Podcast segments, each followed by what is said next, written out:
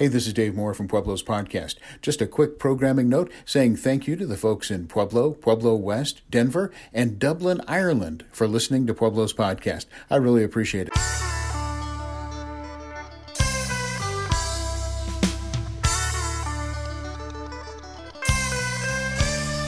This is a special edition of Pueblo's podcast. I'm Dave Moore. We're doing a series of special editions for the podcast because of the coronavirus outbreak. On the phone with me today is Sarah Joseph, the Public Information Officer from the Pueblo Department of Health and Environment. Hi, Sarah. Hello, Dave. How are you? I know you've been busy the last month or two. Yes, Dave. It, has been a new world for public health. Uh, this is something we've planned for. I've been in public health for 21 years. We'd hoped it would never happen. Right. And before this, I mean, you know, flu was a serious thing and we were taught to wash our hands and and not to be around people who had the flu, but we didn't think something like this was going to come, I guess. Yeah, we're always impressed with medical technology, being able to provide medications as well as vaccines. Every year we have a vaccine for influenza, and it's able to protect us, many people, and lessen the symptoms that they experience or protect them altogether from influenza. Unfortunately, with COVID 19, there is no vaccination, and we're still trying to identify medications that will lessen its symptoms. Right. Now, how has your role changed prior to the outbreak and, and today? Well, I currently am doing 99.5% COVID response. Hmm. Public health prior to this current pandemic was very much a planning role.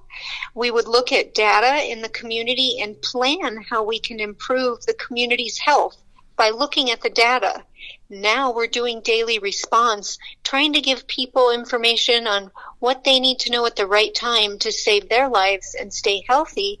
And what's unfortunate is currently in Pueblo, there's not a lot of tests, so we're unable to find out that data of how many cases we have and where the cases are to make those planned decisions public health used to do. Sure, that seems to be kind of a a moving number, doesn't it? Because we're not because of the low amount of tests, we can't find out really how many people are infected.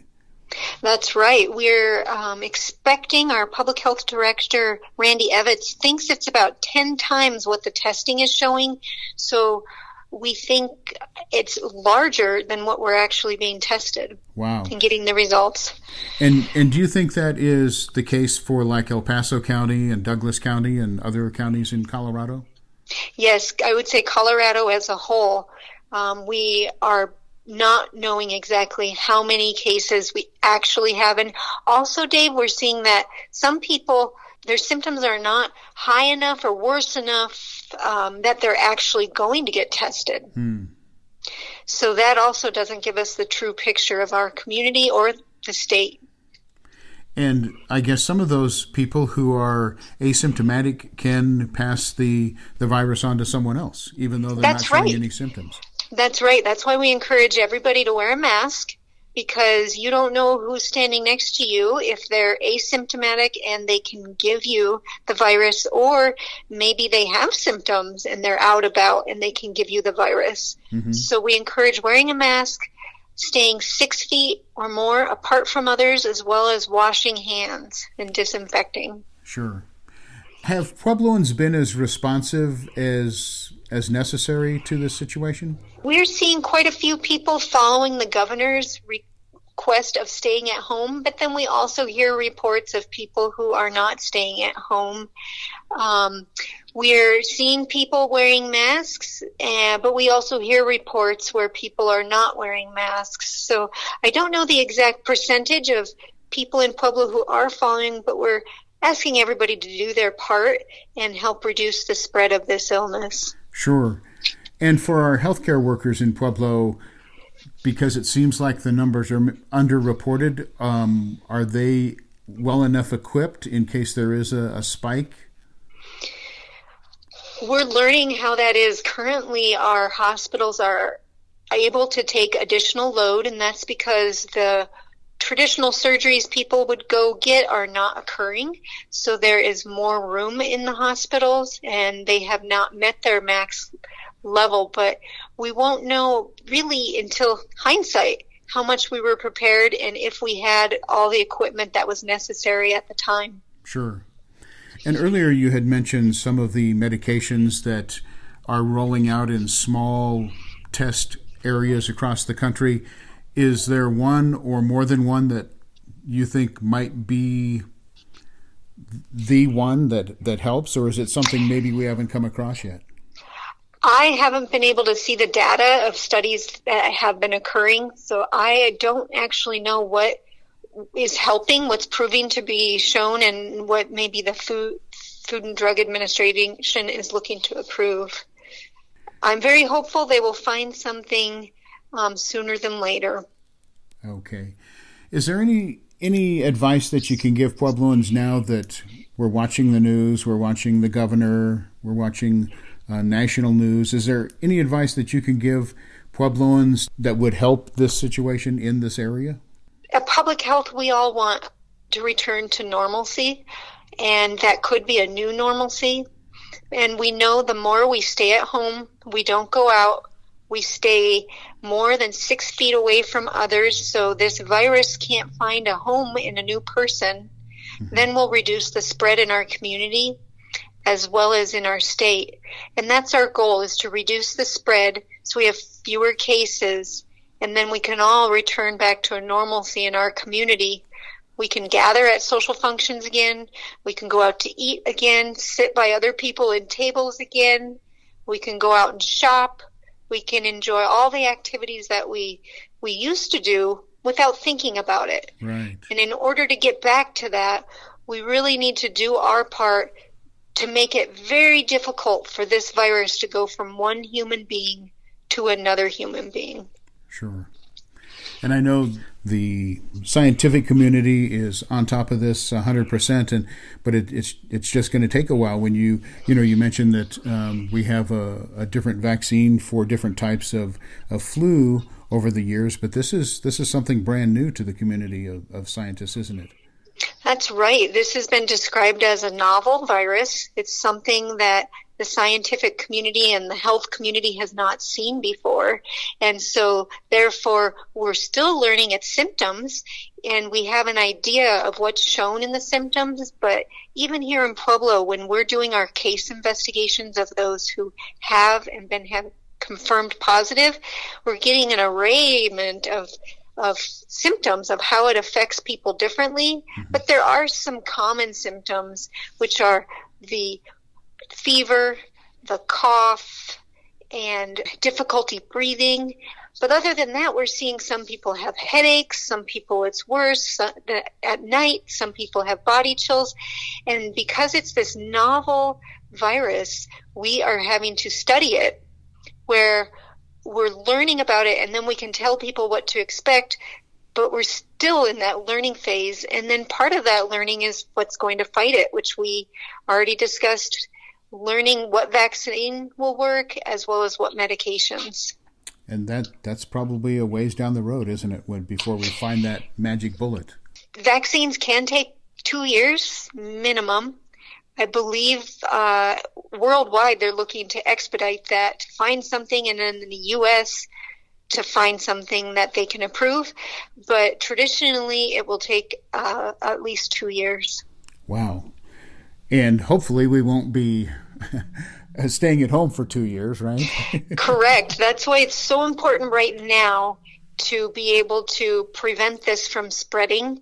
And then we'll monitor it and see how we can um, hopefully prevent it from coming back around again if there's another wave or um, like flu has a season every year we know when it's going to come mm-hmm. every year when we would know if covid was going to come then we know what prevention to take to reduce the spread. Is it hard to tell if this is going to be a cyclical type uh, virus? Yes, because as it's it's new with that novel part of it, uh, we're it's all going to be hindsight. Hmm. Wow, that's that's that's a tough way to to learn about something this this devastating, isn't it? Very much so, and and it's tough for public health knowing we do so much by looking at data, looking at the way things present themselves, and then we we make a decision and move forward. And here we're having to decide with very little data, very little experience, and give the best recommendations for the day. Sure. And you had mentioned earlier that um, we didn't have a lot of testing. Is that uh, because we don't have the test kits, or is there a reason for that in particular? Test kits are low in the state and also in Pueblo. Okay. Yeah, it's unfortunate. Currently, the tests that have been sent to Pueblo, we're prioritizing for our healthcare workers and our first responders. And then it's also available if those who are sick enough and get hospitalized, they will be tested in the hospital. So many people are out there who have symptoms and they want to get tested and we cannot find test and get them to our community to give to the physicians or to have additional testing sites to provide to our community and it's such an unfortunate situation so we really don't know how many people out there have it because even if they have the symptoms, we're unable to provide testing. Wow, that and that that t- uh, ties the hands of the health department and and healthcare workers, doesn't it? Yes, it, and our community leaders as we're trying to make decisions as we move forward. We don't have the testing, so we don't have the data to look at for the health of our community. Right. So the sixty-four thousand dollar question is: Is there a realistic date out there somewhere where you think we'll be back to normal, or is that will that depend on the next few weeks and, and month or so before we can really put a target on that? We're hoping by May we'll have some sort of an outlook or stabilization on our numbers. Maybe not even stabilized, but more testing. So we'll have more accuracy on how far spread this is and how many cases we are having in Pueblo, as well as we've heard a lot of talk about this curve and lowering the curve. Mm-hmm. So our curve has not leveled out and started reducing. So when we actually are seeing a reduction, and that's carrying on for days or weeks, then we can be able to start advising how how and to answer your question when we will be able to move forward. Right. And this the surprising thing I've learned today is that we may be at 10 times the amount of infection that we've discovered so far in Pueblo. Correct. And and that is due to some people have symptoms but they're not really symptomatic. They're not super sick, so they're they're still out and about and they're not getting tested. And then some people have symptoms and they're pretty sick and they're quarantining themselves at home, but there's nowhere to get a test because we're so low on test. And the people we are learning about that have it are the ones who are ill enough that they're actually hospitalized. And that's what we're seeing is I describe it as the tip of the iceberg in the hospital and those that are able to get the test if they're first responders or healthcare workers. So that's really just the tip of the iceberg, and there's probably 10 times that, which represents the bottom of that iceberg underwater. Wow. And that's really the cases in our community. Wow. That is that is uh, shocking, actually, and and scary too. It is, and um, as public health director Randy Evetts says, you really should think of it as anybody next to you you see out in the community could have it. So you need to take the precautions anywhere you go to protect yourself. Wearing a mask, make sure if you don't have gloves on to wash your hands, mm-hmm. um, use sanitizer and clean surfaces that are touched often by sure. disinfecting them. Sure.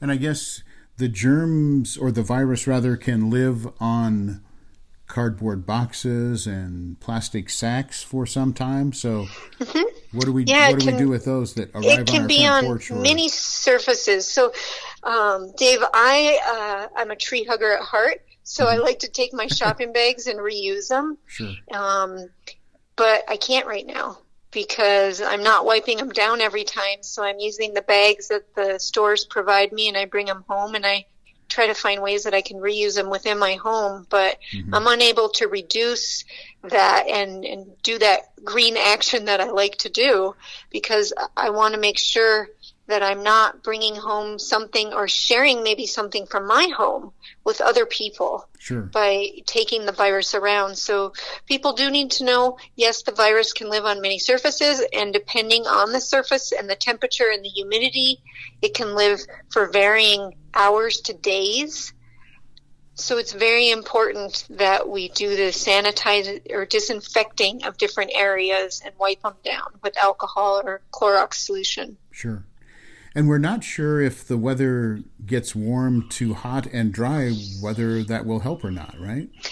There's definitely been talk about that, and that's another situation because it's a novel virus. When um, we have hindsight, we'll know more about that. So let's say someone is feeling ill. They're having difficulty breathing. They've got a 101 degree fever and a cough. What should be the first thing that they do if they're experiencing those symptoms? The first thing they should do if they're having the symptoms of COVID 19 is isolate yourself. When you have the symptoms, that means you need to isolate. Then you should contact your primary care physician and let them know what your symptoms are and they can advise you. If we're on a very great day, maybe they'll have testing in their office where they can help you out, mm-hmm. or they can help you to monitor your symptoms, see if any recommendations if you have any underlying health conditions, if you have asthma or if you have a heart disease of some sort, and help you through that. Um, and then if it gets really bad, you you should call 911 and look to possibly going to the emergency room if it gets bad. Sure. But first, work with your physician. And if you live with anyone else when you're isolating, you want to be isolated in one room and use a bathroom and hopefully you're able to use a bathroom separate of everybody else. And somebody can bring you food and bring you drinks if you need them when you need them mm-hmm. but they should be covered with a mask and wear gloves and they should wipe down everything when they leave so they're not getting the virus. And now those people because you have the symptoms they need to quarantine and they need to stay away from you but stay home and not leave for about 14 days. We're seeing 14 days as the time it takes to build the virus in a body and it would show itself. Okay. So in those 14 days, they would begin to monitor do they have a temperature? Do they have the cough? Is it hard for them to breathe? Difficult to breathe? If it is, then they need to contact their doctor and let them know they're experiencing the symptoms. Okay. Well, I guess just stay home, wash your hands often, um, disinfect. All of those things are, are all keys to bringing that curve to a to a flat area. Exactly, it's very important. Um, and when we do do testing, well, people have been asking, um, should I be tested if I think I was exposed? And unfortunately, we're currently only testing those that have the symptoms. If we did a test on somebody that maybe was near somebody, there's not enough virus in their body that it would show in the test to show that you have COVID. So we really need to wait until you actually are showing symptoms because then it would tell us if those symptoms are COVID or they're not. Okay. Sarah, is there anything else that uh, we haven't talked about that you would like to mention? That we're all in this together. Uh, it's a new normal. Uh, I know we're getting very used to here we, when we report into the Emergency Operations Center, where we wear masks. And when we take our masks off to eat, it feels strange because we're so used to having our masks on now. So we're all in this together and we're all working to do our part. And the more we're able to do our part, the quicker we will be through with this and we can return back to enjoying our times together. Well, that, and doing what we want without restrictions. That's what we're all looking forward to. Well, thank you for for taking some time and talking with me today. I really appreciate it. Maybe we can touch base in about a month and and see where we are then. But I certainly appreciate the the work you've done at the uh, Pueblo Department of Health and Environment, and all of your coworkers, and also Uh, we probably should mention the first responders and the healthcare folks, the nurses and doctors and people who work in the hospitals and, and the grocery stores who kind of are all, all on the front line together. That's right. Everybody, everybody's giving their, their best work while they can. And I want to let everybody know if they need additional information on the internet, they can go to puebloemergency.info. That's puebloemergency.info. And you can also get a lot of information on the health department's social media, which is Pueblo Health. That is where they can find us on Facebook, Twitter, and Instagram. And there's also a call center, 583 4444. That's the COVID hotline where you can get answers about the situation or if you have questions about COVID in general. Ah, great. All, all, very helpful. Thank you very much. Sarah Joseph, Public Information Officer, Pueblo Department of Health and Environment. Uh, I've known you for several years. You do a great job, and I appreciate the time you've taken today. Thank you, Dave. Thanks for what you're doing, too. Absolutely. That's a special edition of Pueblo's podcast. I'm Dave Moore. Be proud and be safe, Pueblo. Hi there, Carly Moore here. Thanks so much for listening to Pueblo's podcast special edition Coronavirus in Our Community. Next time, we're talking to Paws for Life, an animal shelter in town, about how their role has changed during this pandemic and how you can get help if you need to feed your pets during these tough times. As always, if you want to listen on the go, Pueblo's podcast is available on your favorite apps Stitcher, Spotify, Apple Podcasts, and iHeartRadio, as well as online at pueblospodcast.wordpress.com. Thanks so much for listening.